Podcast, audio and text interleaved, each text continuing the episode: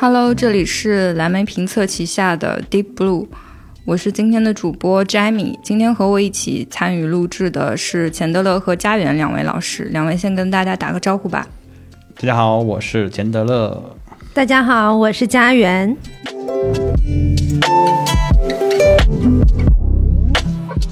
我们今天要聊的品牌呢是雀巢。今年是雀巢成立的第一百五十七年，也是雀巢咖啡诞生的第八十五周年。雀巢旗下拥有超过两千多个品牌，有一些你可以很明显的从品牌的名称上辨认出它和雀巢的关系，像 Nescafe 啊、Nespresso，还有很多看起来毫不相干，但是其实是雀巢的子品牌或者与雀巢品牌关系密切的，比如像 KitKat、巴黎水，然后。冰淇淋的 Movenpick，然后还有蓝瓶咖啡，甚至雀巢还拥有百分之二点一的欧莱雅的股份。二零二二年的时候，雀巢的整体营收超过了七千亿人民币，利润也高达八百亿。在整体的销售额当中，水饮冲调的品类是最高的。然后，但是因为雀巢的品类过于庞大，所以本期我们会从水饮冲调下面的另外一个细分的品类——雀巢的咖啡品牌切入。聊一聊雀巢是如何进入中国，然后又是如何影响了中国人对咖啡饮品的消费习惯的。哦，我们今天要聊这么大的话题呢。哦，那我那我是不是得重新准备一下？我们我们先别聊了，我们。上来就拔到这么高。对，雀巢确实是一个伟大的品牌哈。是，但是第一个问题是不需要准备的，就是呃，先先说我们大家对雀巢这个品牌的印象吧。家园老师，雀巢。雀巢在我小时候，我觉得就是品质生活的启蒙啊。嗯，因为就是更高了。没有，就是小时候其实对于品质生活不像现在的消费升级那么复杂哈，又要这个又要那个，这个牌子那个牌子的。不知道你在点谁？对，我点我自己。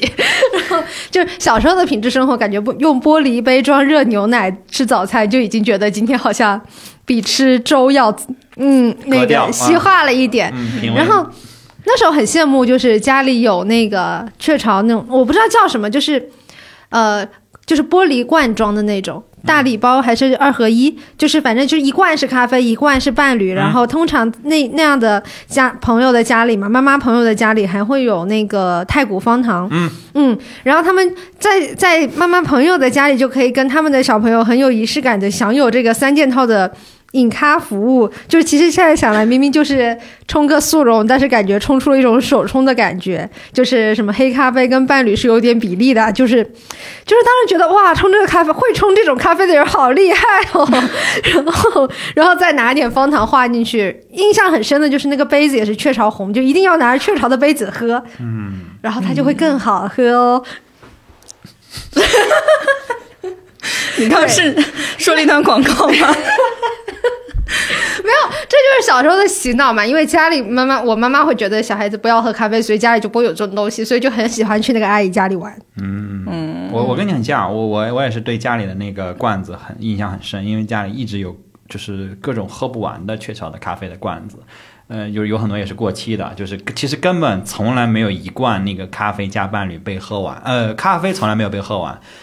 伴侣有被喝完的，因为就是我们家是我妈喝咖啡，然后我喝伴侣，就是因为那个确实不好喝啊，就太苦了。然后就是我就不明白为什么有人会喝这种东西。然后但是伴侣还味道还可以，就是冲的时候它没有没有没有那个奶粉那么腻，但是呃冲起来就是那个感觉，拿那个小勺子在咖杯子里面碰的时候，感觉反正比我喝豆奶粉一样，一口割掉。我天！我小时候我就觉得，就是家里的那个雀巢的二合一那个组合，一直是我们家里的未解之谜，就是没有人拆它，没有人喝它。然后我也，而且我觉得那两个东西就是谁离了谁都 会失去意义，因为速溶和伴侣单喝都很难喝。哦，这是你的婚恋观的的这个启蒙。这段都不要剪。这男就不要剪进去了吧，嗯，一定一定要剪进去啊，赵老师一定要留着。但是我后来喝过，就是雀巢的那个金罐的速溶，我觉得还不错。然后我最近又发现家里我们家猫吃的磨牙饼也是雀巢的。嗯，嗯，然后我就想到《老友记》里面菲比 说他祖啊，他传奶奶那个，嗯，他奶奶那个 Nestle 嗯。Toll House，嗯嗯。对，就是其实这个品牌还是真的挺庞大的。嗯，嗯，确实啊，那个因为我最早我以为这个品牌的那个就是牌子它叫雀巢嘛，然后它又是一个鸟巢的 logo，然后还是在现在这个扁平化的时代来看，他们那个 logo 是非常的复杂的一个 logo 了。然后我一直以为它就是取的是一个跟鸟相关的原因，就是很后面才知道它原来是创始人的姓，他就姓。雀巢，你可以理解啊。我我虽然不知道那个德语真正的意思是什么，但它就它就是 Nestle 的这个拼法。呃，我们说一下那个雀巢的历史啊。其实雀巢的历史最早可以追溯到一八六六年，呃，是另外一家公司，而且是另外一个创始人创办了另外一家公司，是一个来自美国的佩奇兄弟啊，小猪兄弟。这样不好，呃，佩奇兄弟创办了一家呃公司，叫英瑞炼乳公司，呃，名字很直白啊，它就是生产炼乳的。它在瑞士用瑞士的很丰富的鲜奶的供应，去在欧洲建立了第一个炼乳生产设施。然后他们那个年代就宣传推广他们自己生产出来的炼乳是安全的、保质期更长的鲜奶的替代品啊，就是也是更高效、能在家放更长时间的奶啊。然后一八六七年其实就是第二年，呃，德国的这个药剂师叫亨瑞 Nestle，然后他在瑞士推出了他研发的。嗯，其实就是奶粉，就是最早期的那个奶粉，然后里面有牛奶、小麦粉和糖。他当时推出这个是为了不能母乳喂养的婴儿设计的这么一款产品。然后在那个时间，他已经开始在用我们现在看到的鸟巢的这个徽标了，但是会有些呃不一样，而且要单独摘出来讲一点，就是那个时候亨利本人已经五十三岁了，属于嗯晚年创业人，生下半段的创业，嗯，在那个年代，他绝对是算下半段了。五十三岁，在一八六六年，肯定已经是老人了吧？突然？想想，三十五岁失业也不可怕了嘛。一点都不可怕，而且是现在的三十五岁，对吧？现在三十五岁，你才就是刚刚过了青少年，可以谈恋爱了。一八七五年啊，这个六十多岁的呃亨利把公司卖给了，就是把公司和这个当地的工厂卖给了三个当地的商人，就是相当于他脱手了。他创业嗯不到十年之后啊、把自己的公司卖掉了，然后新新收购他这个公司的人。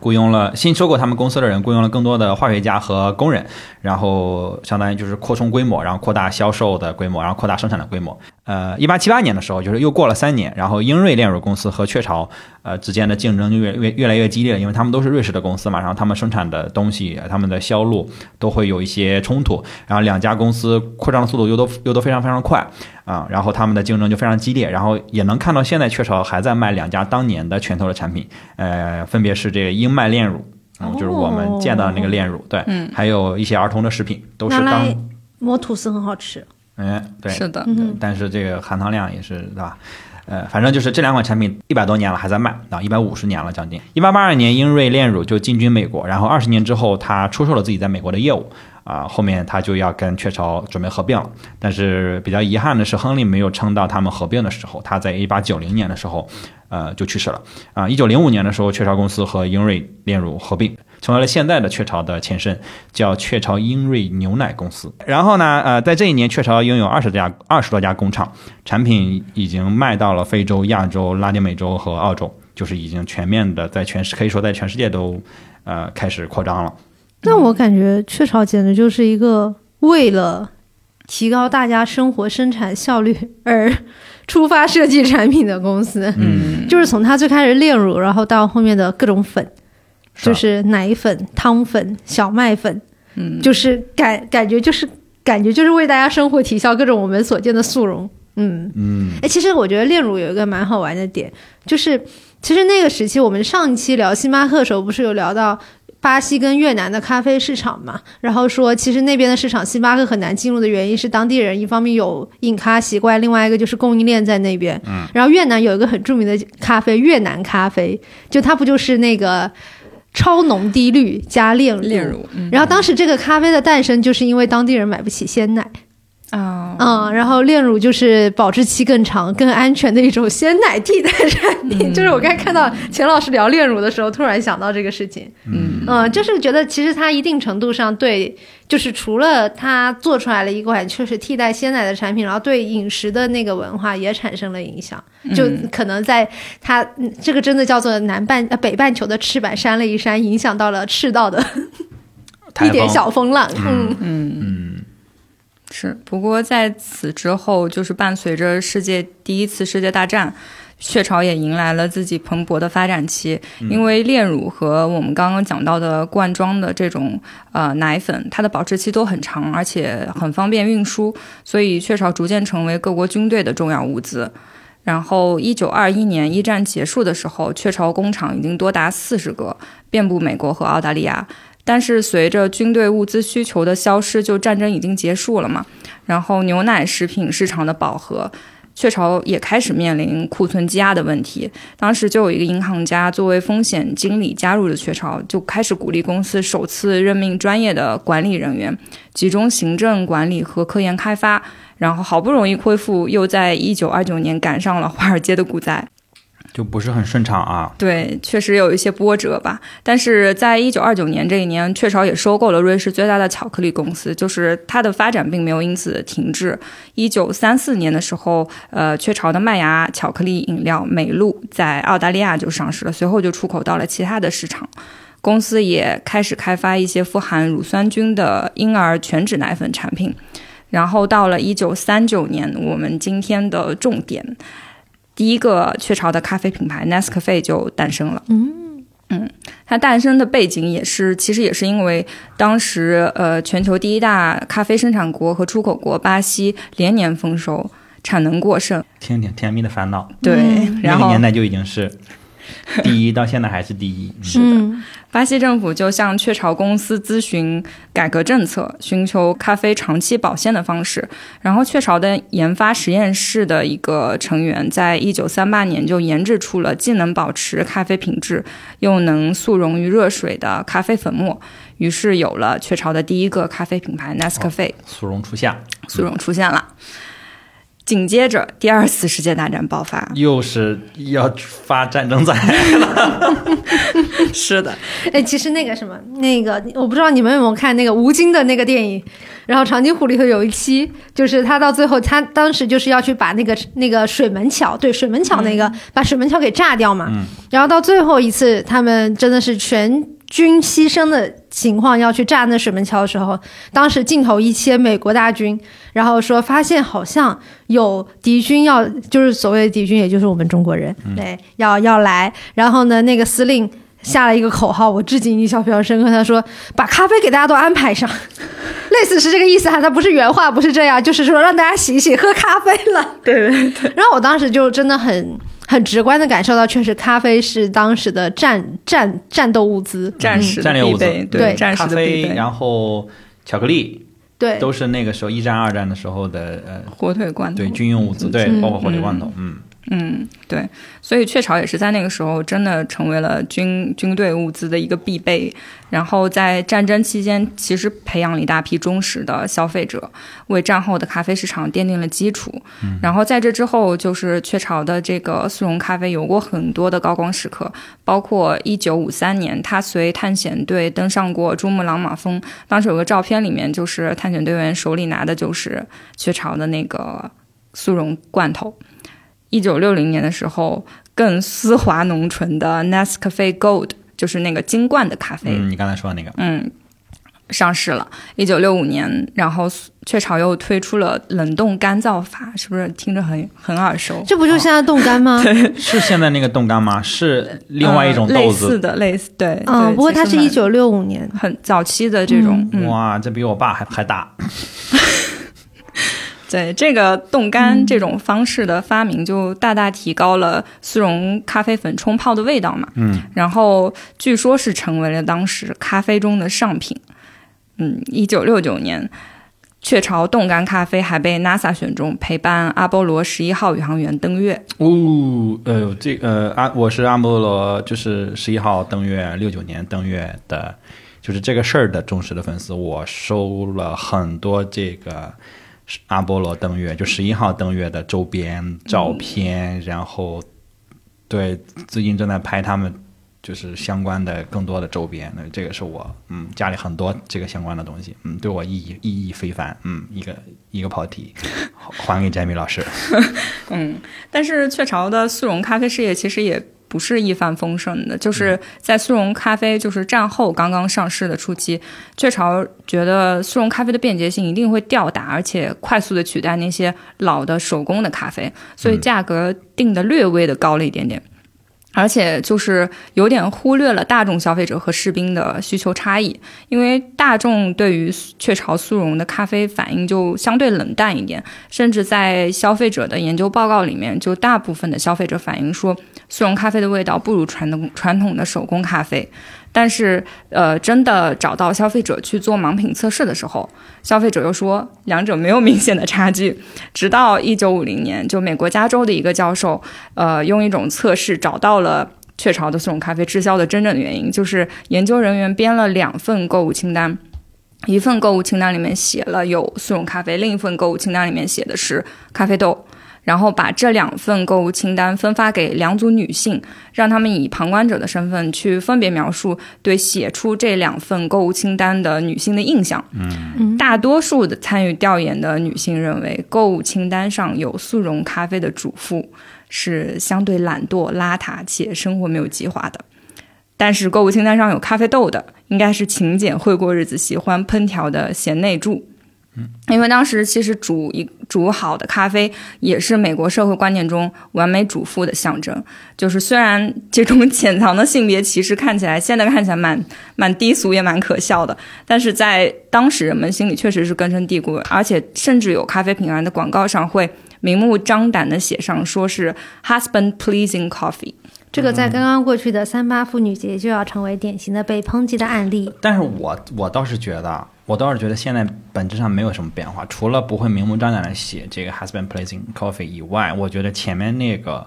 我感觉好像也依然是很多人认为的女性的家务责任中的一个。对，而且我认为有很多的女性，可能稍微有点僭越了哈，但是我感觉，我感受到很多的女性也会自己这么。标榜就是自己这么要求自己，我我有这样的隐隐的这样的感受。我觉得翻译过来放在我们的语境里头，因为我觉得中国家庭其实喝咖啡的毕竟还是少的，嗯，就是这很小一群人。但是呢，如果是用汤料包预制菜的女性。嗯，或者妈妈更好想象了，妈妈可能会被认为是嗯不够照顾家里的妈妈。你怎么能有浓汤宝呢？你应该去煲高汤。对，嗯，是吧？这就像我们看过的美国那些反映中产生活的电影，尤其像《广告狂人》之类的，他们一定是那个美式冲煮壶现磨现煮咖啡。是是，你花了功夫、花了时间、花了精力，你才配被称为中产。主妇，或者说你才配是一个中产家庭嘛？就是这种刻板的印象，确实，我我觉得现在依然有。嗯，是的。所以当时雀巢为了把自己的产品卖出去，也相应的调整了自己的广告策略，就是不再强调省时省力了，而是突出自己味道纯正。而且可以为人们节省更多的时间和精力去做真正有意义的事情，就升华了一下。嗯，但是也属于是用偏见打破打破偏见吧。有广告狂人那个味儿了。嗯，是的。嗯，除此之外呢，雀巢进入中国也是挺早的。其实雀巢它一九八八年就进入中国了，就还挺早的，离现在都已经有三十多年了。然后那时候其实。雀巢它进中国干啥呢？它先先在广广东和当地伙伴合资建厂，就是它在东莞那边其实是有一个厂的，就能配合它进行一些那个就是商业化的生产嘛。就是比如说我们后来看到广告什么味道好极了，包括像我们最开始提到的那一系列就是有仪式感的那些什么红杯金罐啊等等的。但其实我我觉得。确实，就是他进中国这里头，确实可能想 call back 一下上一次的播客我们提到的云南嘛，嗯，就确实他雀巢在云南真的就是功不可没，就是像我们上次提到的那样，就其实他当时一一九八八年进来，嗯，他就已经开始把步伐迈向了云南，就是在云南投资建立了农业技术支持服务部门，然后来扶扶持当地的咖啡的种植业。就像我们当时说的，他进云南，他真的就是从。土地育种，这样一点点做起来，包括他向普洱派了他们国外的专业的就是咖啡农艺师等等的，但其实他这一切做的很低调，嗯，就是他其实一九八八年，你看距离现在都三十35五年了，嗯没算错嘛，对吧？然后，但其实他直到什么时候我们能见到他的公关稿呢？就是自己雀巢自己官网上，他是从二零零三年才开始公关这件事情。那个时候距离他进入云南已经过去了十五年了，15年嗯就他等于是细心耕耘了十五年，才开始敢于对外说这个事情，说比如说像业界终于认可到云南的魅力等等的，但这其实还是偏。弊端，或者说他们一些可能默默产品上的发生，比如说我们可能像雀巢，我们刚开始没聊到啊，就是雀巢不是有它的那个胶囊咖啡机嘛？嗯其实雀巢它当时它也出过云南的胶囊咖啡，嗯，不过那个还那个有一个小插曲，就还蛮好玩的，就是嗯，他的那个胶囊咖啡当时其实并不是在他东莞。的那个工厂做的是要搬去那个西班牙的工厂加工，然后再出口传内销到到中国啊。但这这个是一个小插曲。然后当时他那个胶囊咖啡的那个广告还很好玩，叫做“古老东方的醇香奇迹”。嗯，不过胶囊咖啡这这个产品哈，就是它甚至都是到是到了二零一六年才推出，就更后面了。嗯，这个可能算是就是雀巢它云南产品在我们的感知端比较近的一次的亮相了。然后更近的一次是什么时候？是我我前年就是二零二零年底。因为我自己一直很喜欢精品咖啡嘛，然后就偶然有一次发现，就是一个公众号咖啡公众号推送跟雀巢合作，然后当时推雀巢推了一个子品牌，很小很小，叫赶咖啡。就当然他们这个子品牌，我感觉他们可能也是一个试验性的呃品牌吧。就是我现在再去看，点进去看他们公众号，其实更新的也很少，以及当时推过了一次云南，后面出了一些云南的挂耳包之后，其实动作也没有很多。但当时他们是认认真真的做了一个云南的系列 campaign，就是他们当时我就是参与了这一次活动嘛，它相当于说，比如说你在那个公众号上有一个雀巢的官方 campaign 的链接，比如说视频啊、介绍，然后你可以领取一份试用装。那个试用装是什么呢？一方面有他们一本小册子，就是跟你细细的讲云南各个产地，然后也是专门派了就是比较好的咖啡媒体。啊、因为我跟那个朋友会认识，就是我确实看他那段时间都在云南发朋友圈什么的，就是派咖啡媒体跟他们一起亲临云南，去把云南每一个产地写明白、说清楚，去看当地的发展。然后另外呢，就是呃，我觉得这点是是巧妙的，就是。他当时那个试用装里头是八到十包吧，就是每一包大概十八克的云南豆，然后每一包是不同的产地，然后每一包专门单独的背面给你印了说这个豆子它适合怎么冲，是手冲，然后其实你就对着它去冲，其实他想让你去体会到就是云南也是有好咖啡的，或者说我们现在云南的咖啡也是不赖的，然后这样十八包十八到十包这样品尝下来，你可能会品尝到不同咖啡的一个云南不同地方产的咖啡风味的区别。就是其实我觉得他们这件事情做的还是很用心的，因为他其实当时限量领取，我忘记当时网上能限量领多少份了，可能是几千到一万份这样一个数量。那其实精准的就是瞄准了一一批咖啡爱好者嘛，你会去报名要，肯定是你是喜欢这件事情、关注这件事情的人，然后让你去相当于是 seeding 种草了一波云南豆，嗯，然后这是我看到的，但是这都是很近的事情啦，就是二零二零年底，但其实在这之前，相当于二三十多年。雀巢在云南这片土地上去耕种，就星巴克进入的都比雀巢要晚很多。嗯对，就我觉得这个还是蛮让人敬佩的。我觉得确实是得有雀巢这样的一些基建，才有后面这么多精品咖啡品牌敢去做云南这个事情，或者说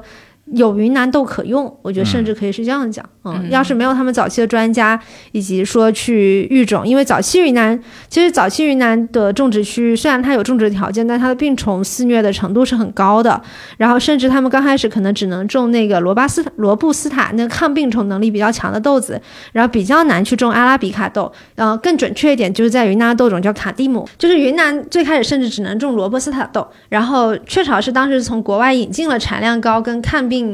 呃，抗锈病能力比较强的一个卡蒂姆的品种，然后这个它整体是阿拉比卡豆嘛，就是我们现在经常喝的精品咖啡的豆子，然后用好的农艺师去培训跟耕耘，嗯，然后其实云南豆确实是一代代迭代过来的，就早期的云南豆是那种，就是草药味，是，但是我觉得这个这个基因并没有完全被改变啊。就我们现在在一个普通一些的云南豆里头，还是能喝到那个 herbal earthy，、就是土地味、草药豆那 草药味那种味道，就不愉悦的味道。就是早期印尼豆也是这个味道，然后现在其实越来越多一点花香或者是果汁感被用于形容云南豆，其实它真的是进步很大的。如果从专业的做研究豆子人的角度来看的话，嗯嗯，我有一个猜想，就是他们就是用了十几年才才宣传这个，可能也是为了避免早期市场过于的竞争的激烈，嗯就他们在他们独独自在培育这个市场，然后他们就享有更多的定价权，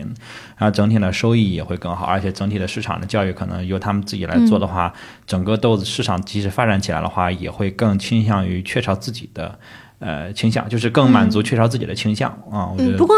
刚刚钱老师讲了定价权哈，嗯。就是但我觉得雀巢，当然这是他们自己官方搞说的话，但我觉得是确实是可信。嗯。就是其实雀巢在云南做的是公平贸易，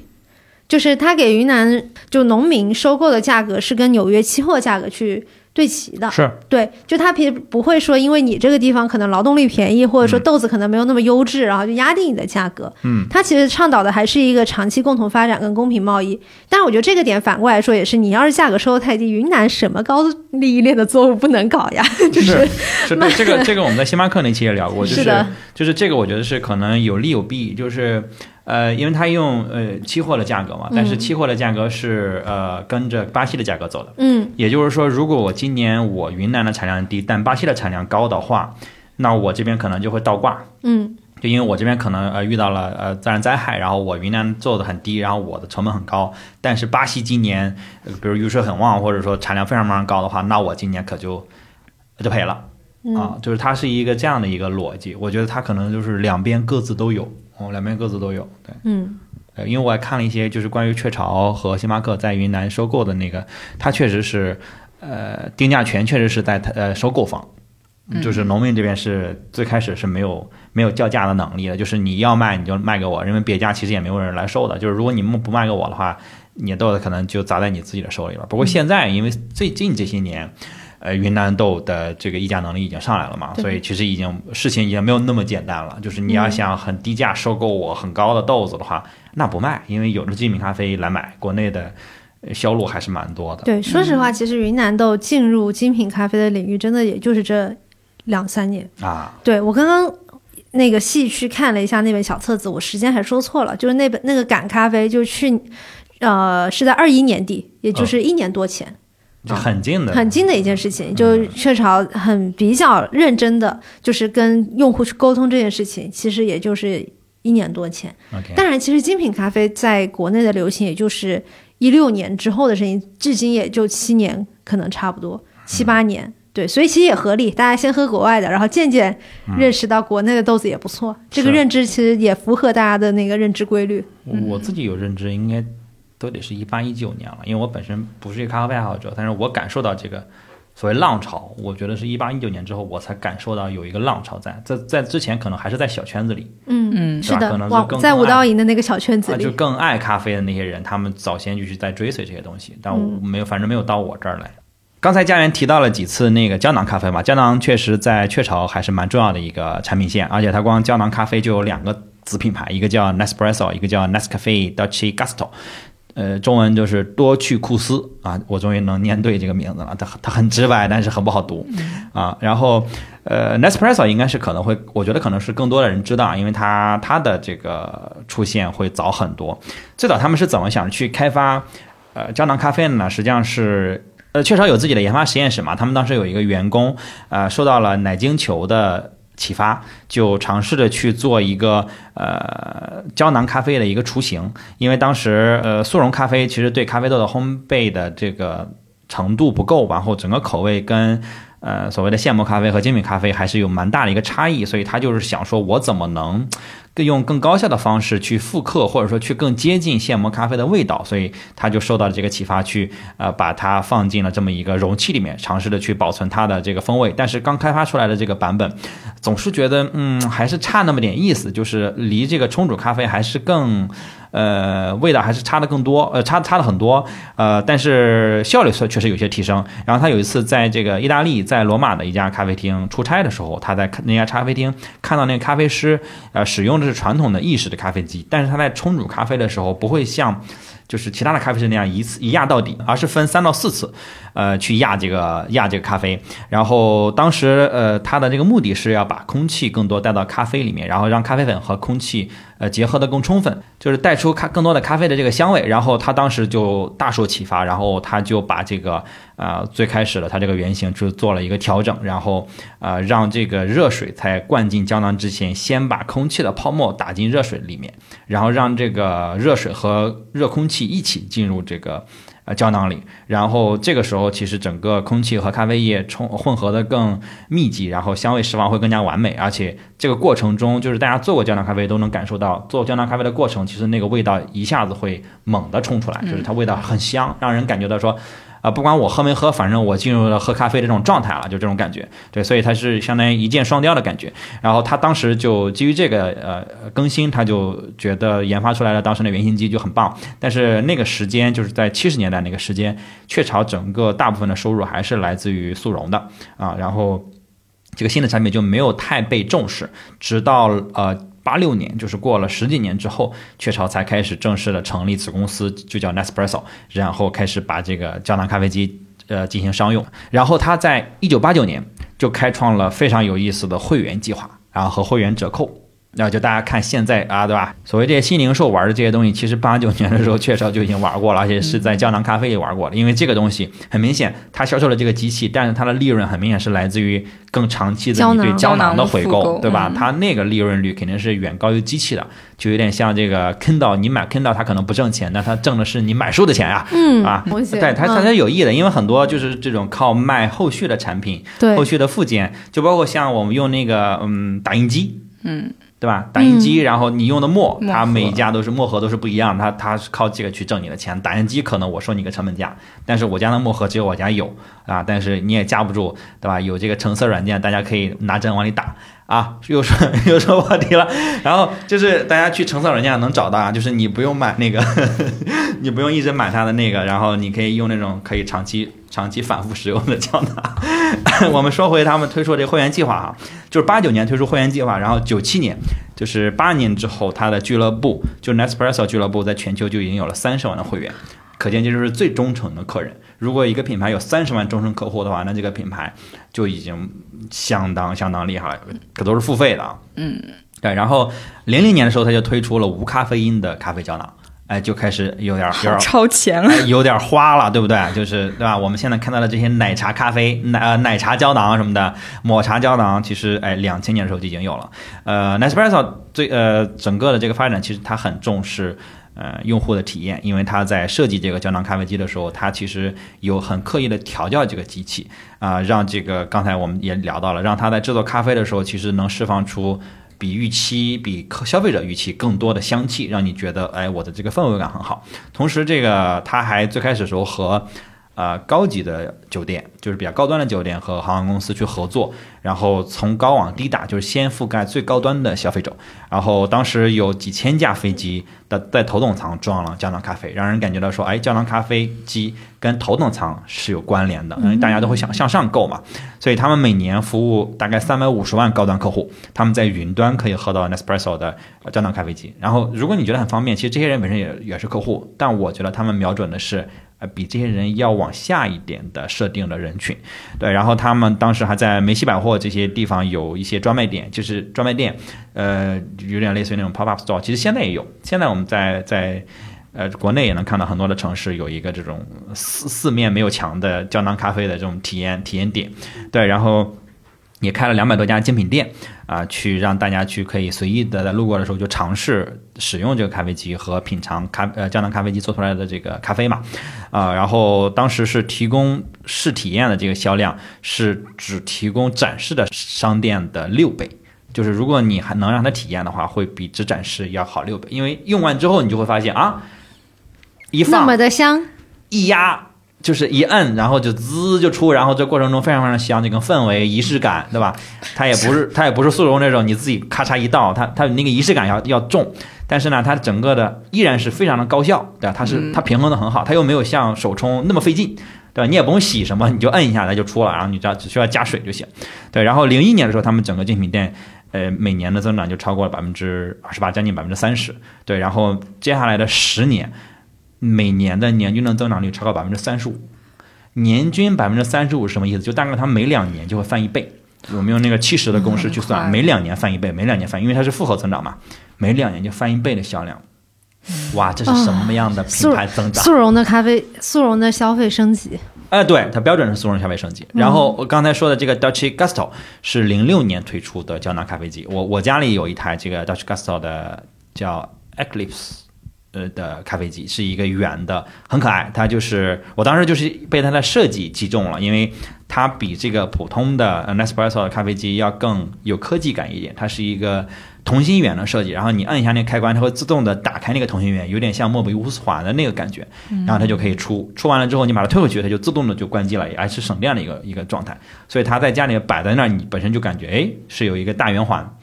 的那个那个。和它的名字也对上了啊！哎，对对对对对对对，它就是一个空心的太阳。嗯，对。然后反正我是被它击中了，然后而且它它它会更跟那。Nespresso 的区别就是它不是那么重黑咖啡，它是更多的重一些比较花的饮品啊，符合你，符合你。对，因为我本身也不怎么喝咖啡嘛，然后你可以用它去做拿铁呀，去做印度奶茶呀，去做抹茶，呃，奶茶，就这各种乱七八糟的饮料，它都可以做。对，它不是真正真正咖啡，它是它比较好玩一点。然后它的胶囊跟 Nespresso 也。不兼容，它是更大一号、大一圈的，而且它有些饮品，它会让你说，呃，它会，它会可以，就比如说打奶泡，然后它会告诉你，你可以先做，呃，一个胶囊是这个的，然后再做另外一个胶囊，它就会分层。哦，所以它其实是两个胶囊做一杯奶咖，就你可以那样做，然后它有些配置是那样的，然后那样的话也就意味着你虽然买了一盒胶囊，里面是十六个，但其实只能八杯啊。对，然后我也尝试过只做那个，就是类似于伴侣的那个。不能喝，太甜了，就不能喝，就就不对味儿。所以就是我被他就是就是双引号坑过几次之后，我就不太会买那种两杯的了，因为确实一个是费劲，另外一个是这成本太高了，那个已经超过我自己多少钱呀？它大概大概一个一个胶囊，你平均算三四块钱一个嘛？OK，那两个就八九块钱，那就是一点点了。那就那 那就是对吧？那就是已经是一点点了，我干嘛不点一大杯一点点了？对，然后 反正情况就是这么一个情况嘛，就是它整个呃逻辑跟这个 Nes Nespresso 还是相对呃相对像，但是它没有那么严肃，就你感觉它没有那么严肃，但它整个机器会更大一些，设计会更飞一些，花样也更多，也是为了加速你的消费。哎，对，就是提高你的客单价。对，其实钱老师就是我我我是没用过胶囊，但我听说胶囊是可以回收的。啊，对，这里面有一些争议，嗯，这里面有一些争议，因为最早发明了这个呃这个胶囊这个容器，呃，叫 k i c k up 的这个人实际上后来是很旗帜鲜明的反对他自己的这个发明，因为觉得不环保。他是他认为非常非常不环保，而且这个 k i c k up 关于反对 k i c k up 也是很多国外的呃一些环保组织经常会拿着说说啊我们要。Kill the KICUP，因为 kick up 在 kill 我们的呃地球，kill 我们的家园，就类似这种口号，他们就呃很喜欢做这些事情。然后呃这里面确实会有问题，它虽然可回收，但它的回收成本很高，因为里面有粉，就那个粉跟那个铝是没法一起回收的，而且铝的回收也没有那么的容易，而且它本身它还有一个那个膜嘛。你用完是它是一起整个在里面，虽然它铝呃占大多数，但它并不像比如日本嗯那个铝的回收是很标准的，因为它在生产端，就是我在生产那个容器的时候，我就要符合一定的标准，这样你回收回来之后，呃可能会更容易进入工厂，而且它会要求你洗干净。你知道日本那个垃圾回收是的，是非常变态，对，但是但是 Nespresso 这种就不太行，呃就是呃它这种咖啡就不太行，因为里面有粉。然后有那个膜，所以它回收的时候要先切开，然后要洗干净。那这个时候其实你去清洗它，你去增加了大量的成本，已经有很多碳排放。哎，但是所以就是你是体验过那个回收流程吗？就是它是没有，OK，我没有体验过，我我只是在就知道它能回收，但是它的回收成本高。就是它是上有人上门给你回收。哦，这个我不知道哎。这个我不清楚。我所知好像是免费回收，忘记是免费寄送还是上门回收哈。就是我是听我用 Nespresso 的同事有提到过，就是你回收其实用户端是不用收多少成本的。但刚刚你的你的事情确实有让我在想，那用户就是会不会去做这个动作？因为我想到是三顿半，其实现在它很大很成功的一个营销就是那个返航计划。其实我觉得一定程度是有一点。相似的哈，嗯就是甚至有可能瞎猜雀巢是不是就是一个原型，Nespresso 是不是一个原型？但三顿半它很方便一个点，就是因为你是把它那咖啡，它是速溶嘛，三顿半其实就是冻干速溶，嗯其实你的咖啡粉已经用完了，只剩小盒子。嗯，但我就在想，雀巢这个 Nespresso 回收，那其实用户是要把那个铝撕开，然后把咖啡粉倒掉，要不然你你为了回收把这个囤在家里，那也是会会产生异味的呀。就这这个就是我我其实有一个体验，因为我那个机器它本身送了一个那个类似于小盒子、小垃圾盒，它里面可以大概盛个七八个胶囊都没有问题。但是呃，如果说我比如我每天一杯，那七八个可能一星期嘛，我倒掉一次，但是这个里面会残留很多诶很恶心的咖啡渣，它它不是那种嗯。呃，固体它是已经结成了那种类似于薄膜的褐色的、深褐色的那种薄膜，啊然后它本身也不好洗的时候滑腻腻的嘛，然后嗯。我你如果让我切开倒，那就是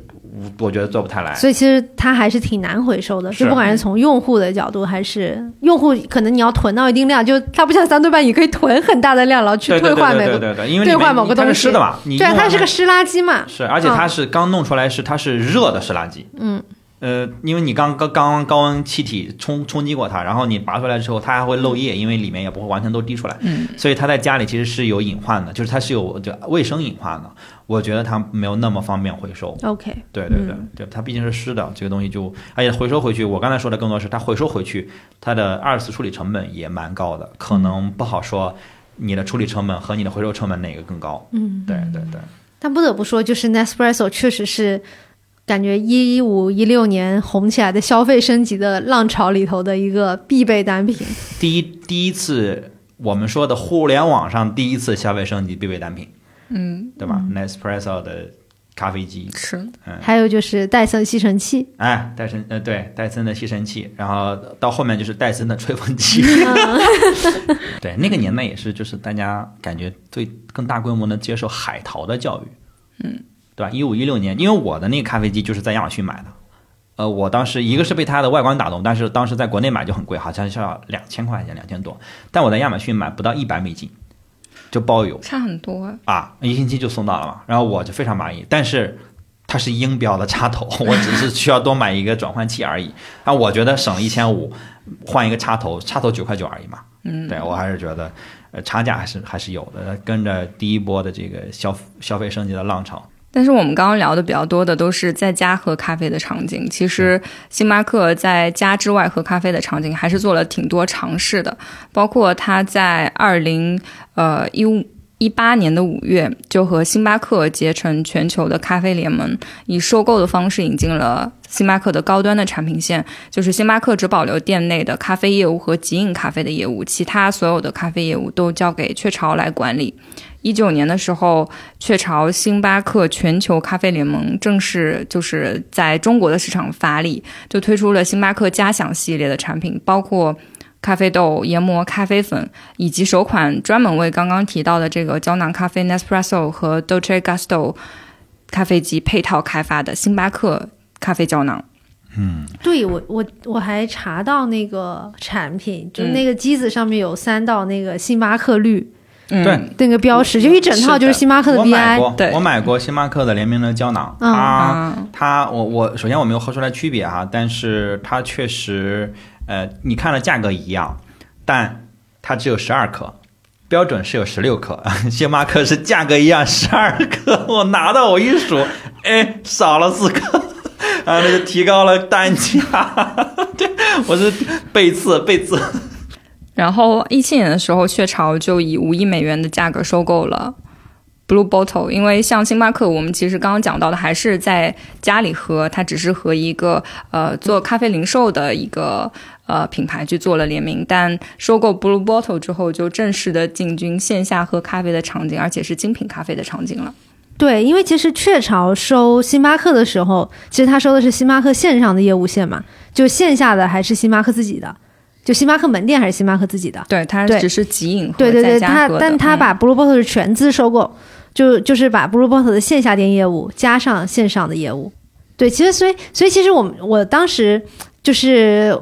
是二零一七年雀巢收购的 Blue Bottle 嘛，那个时候我已对我那时候我那时候听过 Blue Bottle，但是我还没有亲自去过。嗯，但是对他的印象肯定是一个，就是所谓的这第三次精品咖啡浪潮代表。其实我觉得这时候扣，就是我确实会感慨，就雀巢是有穿越三次咖啡浪潮的生命力。就他第一次浪潮，雀巢自己本人是代表，就是我们刚刚聊到的，他是以他本人是弄潮儿，对，本人是弄潮儿，以军用物资速溶咖啡为代表。然后第二次呢，是以星巴克为代表，也就是大型的咖啡饮品化、连锁化。然后第三次 Blue Bottle 是代表。然后，但是雀巢跟这三次精品咖啡浪潮的代表们，其实他都有一定的收入囊中嘛。第一次是本人，第二次收人家零售，然后第三次的把人家整个都收了。嗯嗯。然后，但雀巢确实对于我们为什么能，比如说，其实 Blue Bottle 现在在上海应该是三家店，没记错的话，对，已经有三家店。但我们能看到 Blue Bottle 今天在亚洲各种扩展，其实跟雀巢关系真的是很大的。就是二零一七年，雀巢以五亿美元收 Blue Bottle 的时候，雀 Blue Bottle 只有二十九家门店。但是现在雀巢全球是一百零三家门店，这也你说 Blue Bottle 对对对，这也就五年五六年的时间。但是二零一七年的时候，其实 Blue Bottle 这个品牌已经存在十五年了。就 Blue Bottle 是十五年只开了二十多家门店，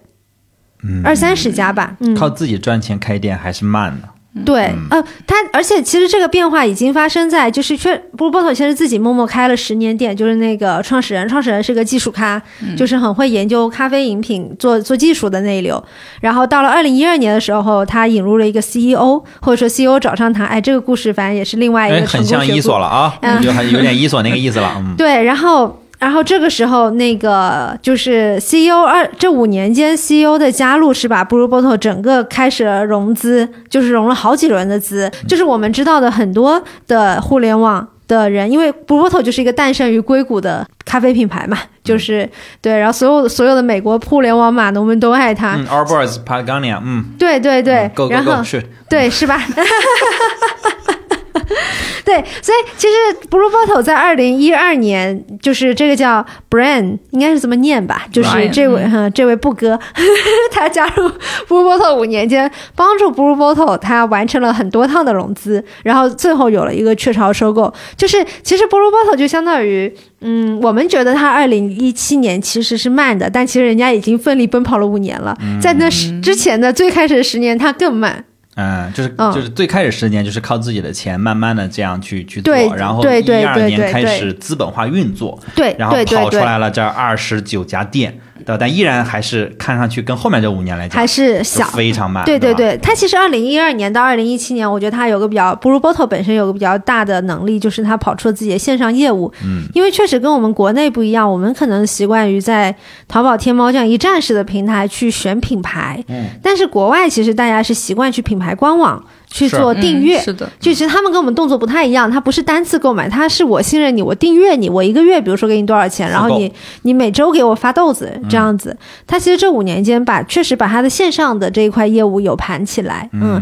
然后所以我觉得确实确实雀巢看上 Blue Bottle，当然一方面它新品。第三次浪潮的佼佼者啊，然后另外呢，我觉得它的线上业务确实也发展很好。当然，我觉得还还有一个呃原因是，我觉得雀巢肯定也要占这个位置，嗯，因为美国他们同样第三次精品咖啡浪潮，其他几个代表像 Intelligentsia，嗯，然后还有是树墩城，呃，那个叫做 Stumptown，对，Stumptown 是被 Peace 收购的。是被皮耶收购的，皮耶本身也是那个消费消费品集团下面的一个品牌，被收购了。嗯，对对对，所以我觉得雀巢它其实也是需要占这个位置的。那 Blue Bottle 怎么看都很合适嘛。嗯，所以奔着雀巢就去了，那种感觉让我想到了去哪儿，奔着百度就去了。哎，你这个话真的说的很对，就是那一位二零一二年加入的 CEO，我觉得他真的就是一个以终为始的连续创业者。嗯，就他自己本人是个英国人。人伦敦人，嗯，然后呢，他当时在哈佛念的书，他在哈佛就在美国的时候，他受到了那个 Whole Food Market，就是美国的那个最贵的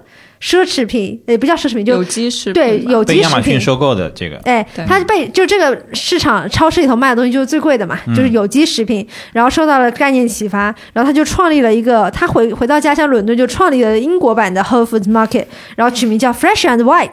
然后后来这个 Fresh and White 呢，就是被。被他卖给了那个 Whole Food Market，就他就是一个以终为始的创始人。后来他又创了一个保养品牌 Nude，然后呢，Blue Bottle 也是他看上的一个机会，就是感觉他永远是在大市场里头找细分，嗯，或者说，就比如说他可能觉得 Whole Foods 需要英国市场或者怎么样的，反正就找一个大蛋糕需要的小蛋糕，然后把小蛋糕再卖回给他，再补回大蛋糕。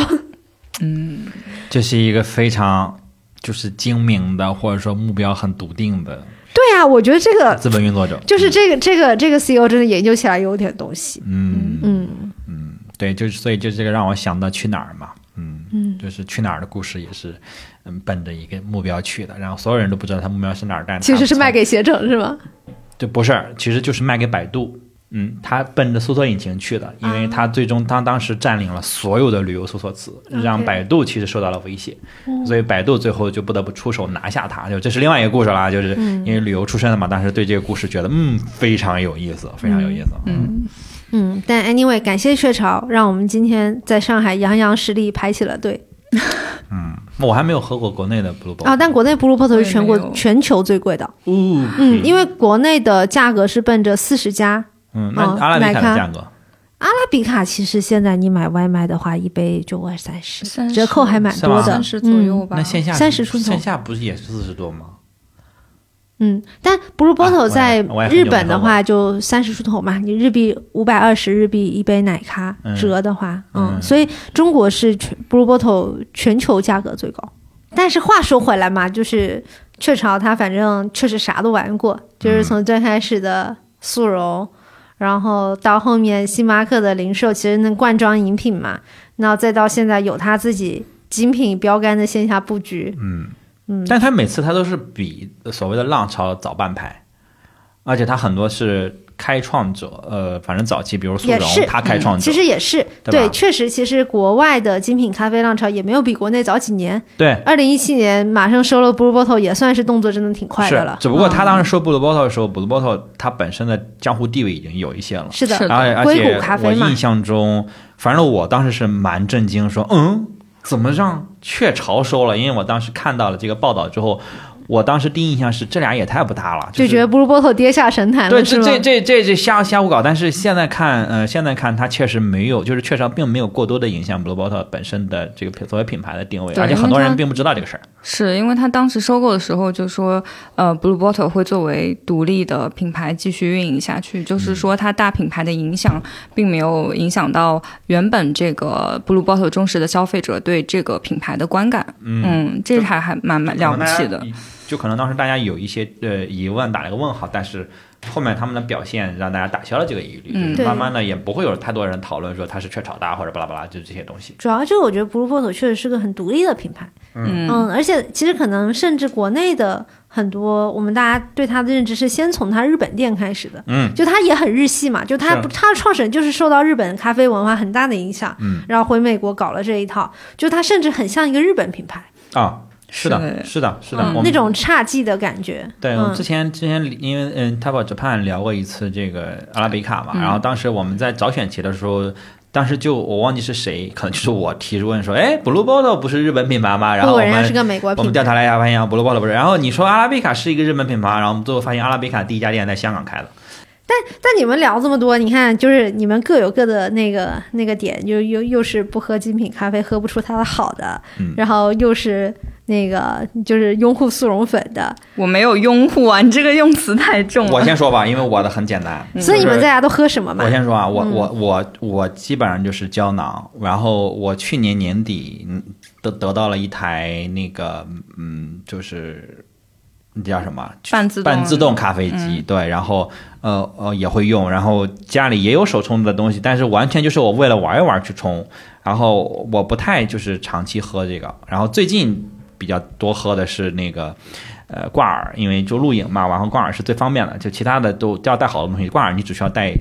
带包就好了，你其他什么装备都不用带。所那三顿半不行吗？我没有喝过三顿半，它从来没有跟我产生过任何的交集。我按道理它最方便。我我没有买过它，但它还是有东西要带回去，或者说它还是有一个装有一个包装啊，嗯，没有没有那种袋装的吗？有那种袋装的吗？就就一个小罐罐，对，它还是有个罐罐嘛。我还是就是我希望它是就是一个袋儿就完了。我觉得罐罐还是有点，我只罐罐这种我只买过一次，应该是永璞还是哪一家跟小宇宙联名，纯粹是因为小宇宙。它是一个小宇宙的那个呃呃，就是小小小土星的那个形状。嗯，对，但三但三千万我从来没有买过。我我我，它那个小瓶子我完全没有改到，我我不觉得它是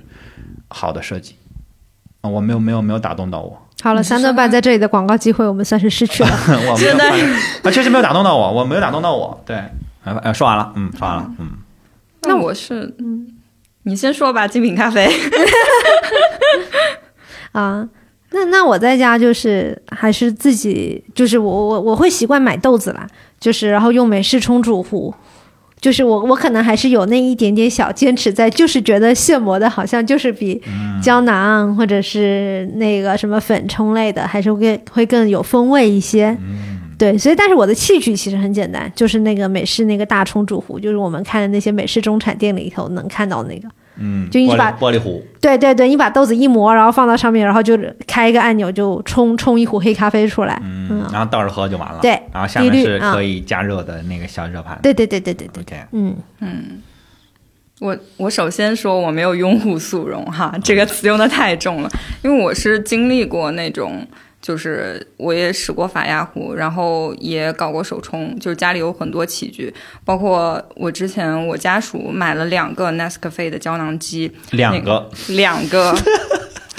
然后呢，呃，我给我自我给我自己爸爸买了一个，就是美式的那种冲煮的啊就咖啡的，对对，那种冲煮的机。然后我自己家里是一般是用半自动。嗯然后我呃在录节目之前看了一下我的淘宝的账单，嗯我每个月最少会花三百块钱在买豆子这件事情上。哦，那你这个嗯量是不低的吧。对，因为我在家还是美式喝的比较多，然后我就会觉得说，呃，买豆子，尤其是呃，就是你在网上买这种量比较大的豆子，其实你是能买到一些好的精品豆子也好，或者说是一些呃你喝着比较顺的这种豆子的，我觉得这个是 OK 的。然后我对速溶的态度是，我觉得它很方便，而且它也不难喝，就是。我反而喝到后来，我对咖啡的就是一个状态，就是它并不会对我的经济或者说我的开支造成非常毁灭性的影响。其实三百块钱就还好。对，我就觉得是一个很轻松的事情。那我当然就选我自己觉得轻松好喝的方式了。嗯，一件优衣库嘛，其实对，是就我不排我不排斥喝速溶，然后包括我也觉得说麦当劳的咖啡也挺好喝的，嗯，这个是让我震惊的。就啊，我觉得麦当劳咖啡是好喝是的，好喝的呀。啊是吗？啊，我嗯我我因为我喝不出来，可能因为它比较像那种美式的，就是那种煮咖啡的啊，那个味道那我喝嗯拿铁，就是我我日常其实如果买外面的咖啡，我是拿铁用户嘛，就嗯麦当劳那个奶铁确实是不错的。哦，嗯我说的是拿铁，我说的是它就是美式。对原来的那种套餐里面送的那种咖，套餐里面那种啊，没有，我是嗯有一次就是反正正好等车时间多，然后就就偷偷的站在人家的咖啡机后面就看他操作，嗯。嗯。挺规范的。哦，嗯，然后而且我当时还是在福州，就福州那样一个城市，麦当劳的店员操作就那个打奶，然后倒融，我特地观察它是倒进去还是有融合有拉花，有融合有拉花。嗯嗯，SOP 虽然有盖儿，但是还是要拉花，还是要有融合，是吧？嗯，对。所以我就特别认同那个雀巢当时，呃，去年他们在投资者大会上，就是他们整个咖啡品牌线的老大嗯讲了一句话，他说咖啡是很多人的一个日常的一个小仪式，嗯，而且它是一个 affordable pleasure，就是 affordable pleasure 这点很打动我，就是你去享受这件事情，它并不需要你去做太多的努力，它是很轻松可以获得的一件事情，所以我就觉得，嗯，这个想法和我是蛮吻合的，嗯。嗯，对，是，就我是觉得本身饮料嘛，就其实我们在星巴克聊，就是我觉得饮料，我们虽然在聊这个品牌，但是也不代表说我们觉得这个事儿你应该拔的有多高，对吧？就是我觉得喝咖啡这个事儿不应该给人有负担，我觉得它就是你日常生活的一种小愉悦。对，就它跟你喝可乐来讲，它并没有高下之分。你如果喜欢喝可乐，那你肯定有自己的讲究。你是喜欢喝，嗯、最难喝的无糖的，还是你喜欢喝这个原味儿的？甚至有些人就追求说玻璃瓶的才最好喝。我觉得都 OK，你有自己的选择就好了嘛。然后咖啡也是一样的，你就是虽然我说不出一二三来，但是呃，雀巢绝对是我敬重的一个品牌，就是不管是我们刚才聊的这些，还是它对不管是中国还是全球的咖啡的呃知知识也好，或者它这种生活方式的影响，我觉得雀巢在里面我们现在说它是做贡献最多的，我觉得不为过，嗯，对吧？啊、而且他确实看他的财报的时候，确实这个有点让我震惊。我是没有想到雀巢的营收是在千亿美元的这个范畴，因为你知道，就是五百强里最强的这些这个三巨头，营收也就是四五千亿美元，但他我们觉得他是一卖咖啡的，他能卖到一千亿美元。虽然其实看他的财报，你也知道，你也能看出来说，哦，咖啡在它的整个营收里面其实也不是说绝对的大头，嗯啊，甚至整个饮料也只占它大概四分之一。啊，他们他们最近的这个，我们今天没有太多聊到的，就是詹米老师提到他们那个，呃，宠物用品，嗯，几乎已经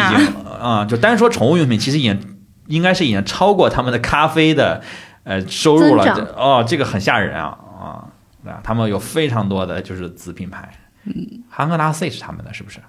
是的，是的，啊还有 Movenpick，就啊那两个冰淇淋都是。对啊，对啊，就是这些，这些就是已经是一个，其实是一个巨无霸。我觉得其实它不太能被称为一个咖啡品牌了，嗯，对吧？这就是一个呃饮食品牌，或者说就是令人肃然起敬。肃然起敬了，慢慢的、默默地做奶粉起家了，对啊，就是做粉，对吧？然后开始做各种做各种粉，嗯嗯，然后大家给它贴上了一个咖啡的标签，但人家自己也其实他很知道自己在干嘛嘛。嗯。嗯，是是是是是是，对，就是那个理念更多的是像家园说的，它是一种生活生活的生活提效，对生活就高效生活的一种选择，嗯。不是说我是一个垂类，他没有把自己当成一个所谓的垂直的行业，对吧？嗯啊，虽然他是雀巢，但是他这个雀巢的名字是来自于创始人的姓，嗯。你就更觉得哦，他其实本身他并没有选一个所谓的赛道，他选择了一种他们认为的生活方式，嗯他们认可的一种生活方式啊，这个确实是更就聊到这儿，我会觉得更让人肃然起敬一点，对吧？就大家对他有各种解读，但是是不是过度解读，当然或者说是不是嗯想的没有他们想的远呢？我觉得就这就不得而知了。但是我们用我们的角度去去去讲述了一下我们对他们的敬重。不过回到雀巢这个品牌吧，我就觉得说，嗯，其实它有很多其他品牌值得学习的地方。就是不管是我们喝精品咖啡也好，还是喝呃速溶咖啡也好，我觉得品牌最终应该做的不是想着怎么去教育用户，而是应该让用户从更多维的方面去感受到这个产品或者说服务的好处。我觉得雀巢就做到了这一点。嗯、最后。我们就感谢雀巢，让更多人在家也能轻松的享受到咖啡。嗯，虽然没有收到广告费，但是感谢雀巢。嗯，今天的节目就到这里啦，拜拜。拜拜拜拜。